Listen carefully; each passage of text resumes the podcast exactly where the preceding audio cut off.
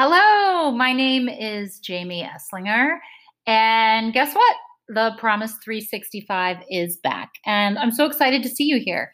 We're going to try something new this year with this new Promise podcast. We'll see how it goes.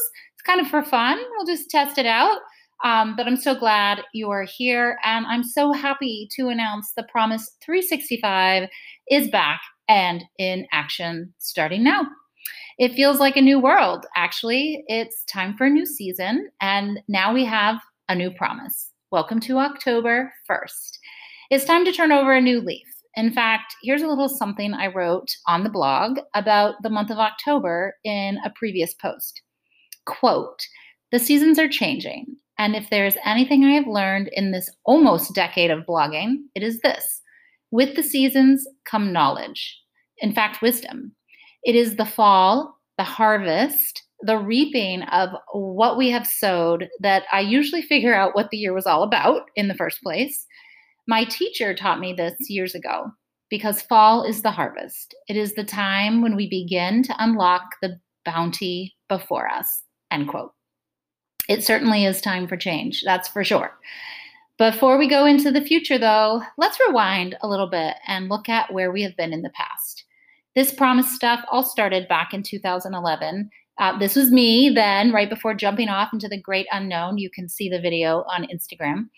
It all began while I was on a work trip to Lake Austin Spa Resort. Oh my God, the most amazing place. Where I decided, amongst the lavender-infused massages and cucumber muddled water, to give up shopping and invest in myself instead of my wardrobe. Because a hot stone massage cost the same amount of money as a new dress, but made my body feel so much better. The power of that first promise led me to make a new promise every year for 9 years. They whisked me off to Paris to throw my divorcee wedding ring in the fountain of Saint-Sulpice, down the Grand Canyon camping next to scorpions, and then off to swimming with sharks in the Bahamas in the name of facing my fears. Just as I thought I had discovered the secrets of survival, I was dealt a blow called cancer. I survived 3 surgeries in 11 months and learned more about myself than I ever could have imagined. Originally, I had set out to save money, invest in myself, and to take care of my head, heart, body, and soul. What really happened was this. I finally faced my fears, healed my body, and ultimately changed and saved my life. I made 9 promises over 9 years in this order: not shopping, love more fearless, abundance, peak performance, bliss, yoga, kindness, joy, and trust. Since then, I have posted 3,277 blog posts. I always thought I would blog for 10 years, but then as year 9 was coming to a close, it seemed like I had said everything there was to say. In fact, it actually felt like I was repeating myself. Then COVID-19 hit.